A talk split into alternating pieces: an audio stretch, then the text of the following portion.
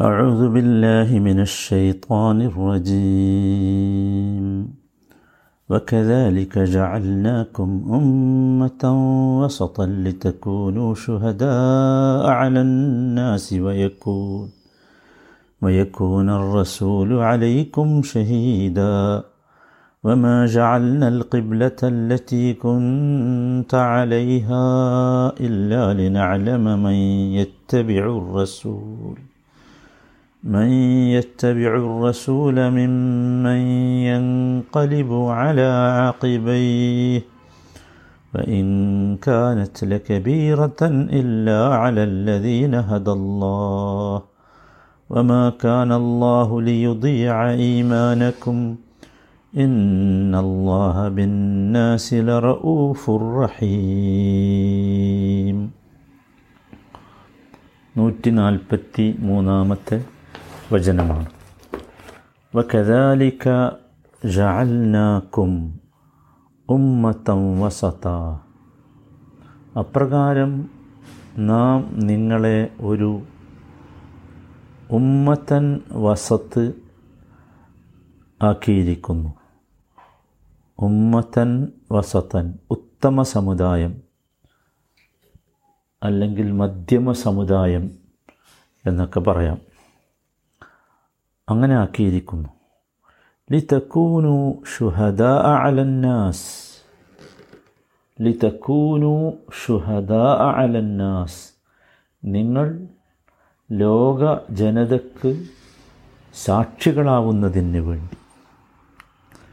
വയക്കൂന റസൂലു അലൈക്കും ഷഹീദ. വയക്കൂന റസൂലു അലൈക്കും ഷഹീദ. റസൂൽ നിങ്ങൾക്ക് സാക്ഷിയാകുന്നതിന് വേണ്ടിയും റസൂൽ അള്ളാഹുവിൻ്റെ ദൂതൻ നിങ്ങൾക്ക് സാക്ഷിയാകുന്നതിന് വേണ്ടിയും وما جعلنا القبلة التي كنت عليها إلا لنعلم من يتبع, يتبع الرسول ممن ينقلب على عقبيه നീ ഇപ്പോൾ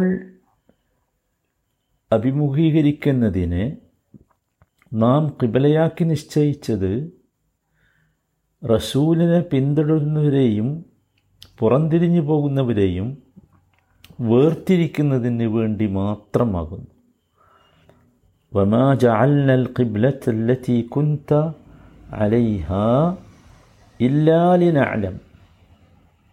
നീ ഇപ്പോൾ അഭിമുഖീകരിക്കുന്നതിനെ കിബലയായി നിശ്ചയിച്ചത് വിലയായി നിശ്ചയിച്ചിട്ടില്ല ഇല്ലാലിനാലം വേർതിരിച്ചറിയാൻ വേണ്ടി. അല്ലാതെ.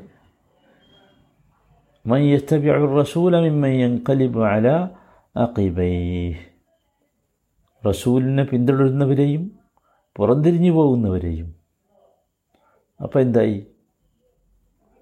നീ ഇപ്പോൾ അഭിമുഖീകരിക്കുന്നതിനെ നാം കിബലയാക്കി നിശ്ചയിച്ചത് റസൂലിനെ പിന്തുടരുന്നവരെയും പുറംതിരിഞ്ഞു പോകുന്നവരെയും വേർതിരിക്കുന്നതിന് വേണ്ടി മാത്രമാകുന്നു وإن كانت لكبيرة إلا على الذين هدى الله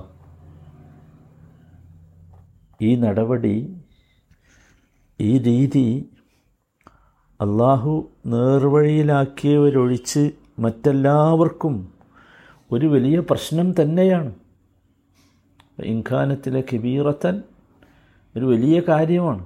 ഇല്ലാ അലല്ലദീന ഹദല്ലാ അള്ളാഹു നേർവഴിയിലാക്കിയവർക്ക് ഒഴികെ. അള്ളാഹുവിന്റെ മാർഗദർശനം ലഭിച്ചവർക്ക് അതൊട്ടും പ്രയാസകരമല്ല. മറ്റുള്ളവർക്കത് പ്രയാസകരമാണ്. ഈമാനക്കും അള്ളാഹു നിങ്ങളുടെ വിശ്വാസത്തെ ഒരിക്കലും പാഴാക്കാൻ ഉദ്ദേശിച്ചിട്ടില്ല. ഇന്നല്ലാഹ ബിൻ റഊഫുർ റഹീം. തീർച്ചയായും അള്ളാഹു മനുഷ്യരോട് ദയയും കാരുണ്യവും ഉള്ളവനത്രേ. വലിയ ഒരു വചനമാണ്. വകദാലിക ജഅൽനാകും ഉമ്മതൻ വസതൻ. വകദാലിക അപ്രകാരം എന്ന് പറഞ്ഞാൽ എന്താണ്? നേരത്തെ കഴിഞ്ഞ ഒന്നിനെ സൂചിപ്പിച്ചുകൊണ്ടാണത് പറയുന്നത്. അഥവാ മുമ്പുള്ള വചനത്തിൽ പറഞ്ഞ കിബിലയുടെ കാര്യമാണത്. അള്ളാഹു നിശ്ചയിച്ചു കൊടുത്ത കിബിലയിൽ പിന്നീട് വന്നവർ വരുത്തിയ വ്യതിയാനങ്ങളിൽ നിന്ന് നിങ്ങളെ മുക്തമാക്കുകയും അള്ളാഹു നിശ്ചയിച്ച യഥാർത്ഥ കിബിലയിലേക്ക് നയിക്കുകയും ചെയ്തതുപോലെ തന്നെ അതാണ് അപ്രകാരം എന്ന് പറഞ്ഞാൽ. അപ്രകാരം അള്ളാഹു നിങ്ങളെ ഉമ്മത്തൻ വസത്ത് ആക്കിയിരിക്കുന്നു. വിശിഷ്ട സമൂഹം ഉത്തമ സമൂഹം മധ്യമ സമൂഹം എന്നൊക്കെ പറയാം. ഉമ്മത്തൻ വസത്തൻ. അതാണ് വസത്ത് എന്ന് പറഞ്ഞാൽ.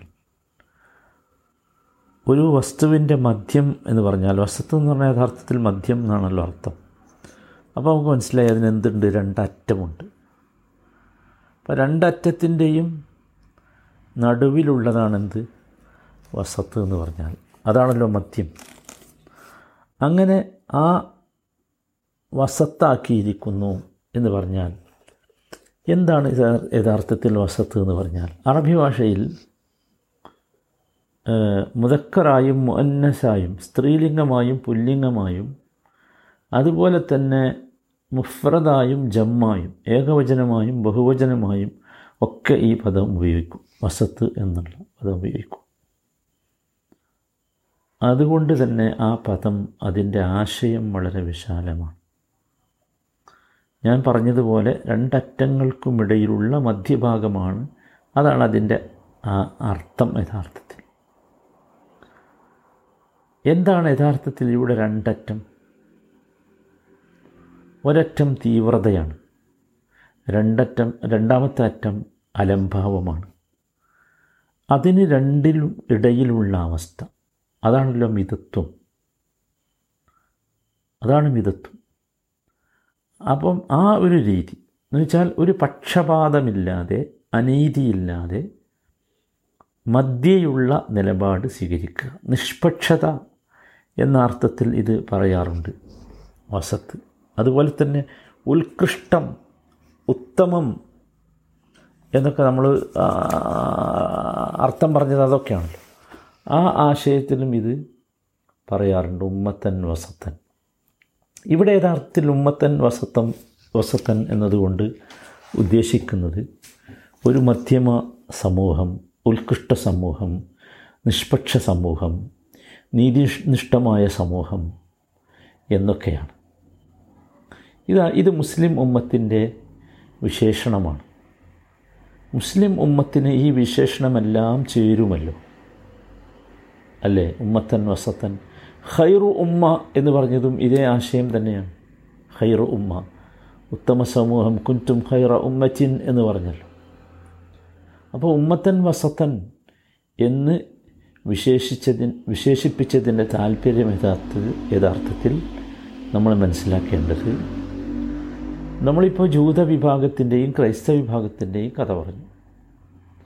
ജൂത വിഭാഗത്തെപ്പോലെ ചില പ്രവാചകന്മാരിൽ വിശ്വസിക്കുകയും ചില പ്രവാചകന്മാരെ നിഷേധിക്കുകയും ചെയ്യാത്തവരാണ് നിങ്ങൾ മുസ്ലിങ്ങൾ. അതുപോലെ ക്രിസ്ത്യാനികളെപ്പോലെ ചില പ്രവാചകന്മാരെ ദൈവമാക്കി ഉയർത്തുകയോ ചില പ്രവാചകന്മാരെ അവമതിക്കുകയോ ചെയ്യുന്ന വിഭാഗമല്ല. മറിച്ച് എല്ലാ പ്രവാചകന്മാരെയും സന്മാർഗ ദർശകരായി കാണുന്നു. നല്ല മനുഷ്യരായി അംഗീകരിക്കുന്നു അതാണ് രണ്ടാമത്തെ കാര്യം. മൂന്നാമത്തേത് ഇഹലോകത്തിന് വേണ്ടി പരലോകത്തെ നിഷേധിക്കുന്നവരോ പരലോകത്തിന് വേണ്ടി ഇഹലോകത്തെ നിഷേധിക്കുന്നവരോ അല്ല. അതാണ്. രണ്ട് ലോകത്തിന്റെയും യാഥാർത്ഥ്യത്തെ അംഗീകരിച്ചുകൊണ്ട് രണ്ടിന്റെയും അനുഗ്രഹങ്ങൾ നേടാൻ ശ്രമിക്കുന്നവരാണ്.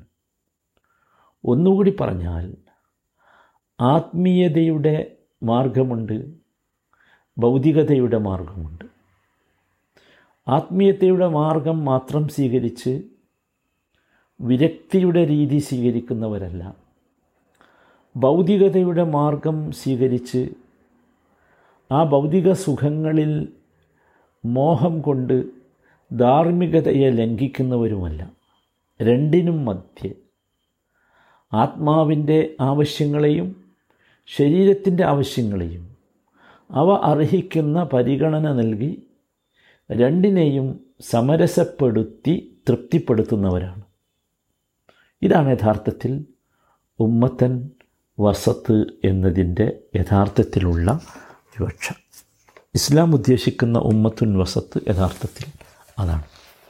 നമ്മളൊക്കെ അതാകാനാണ് ആഗ്രഹിക്കേണ്ടത്. അതാണല്ലോ ഉം കദാലിക്ക ജാൽനാക്കും ഉമ്മത്തൻ വസത്തൻ എന്ന് പറഞ്ഞത്. അപ്പോൾ അള്ളാഹു ജാൽനാക്കും എന്നാണ് പറഞ്ഞത്.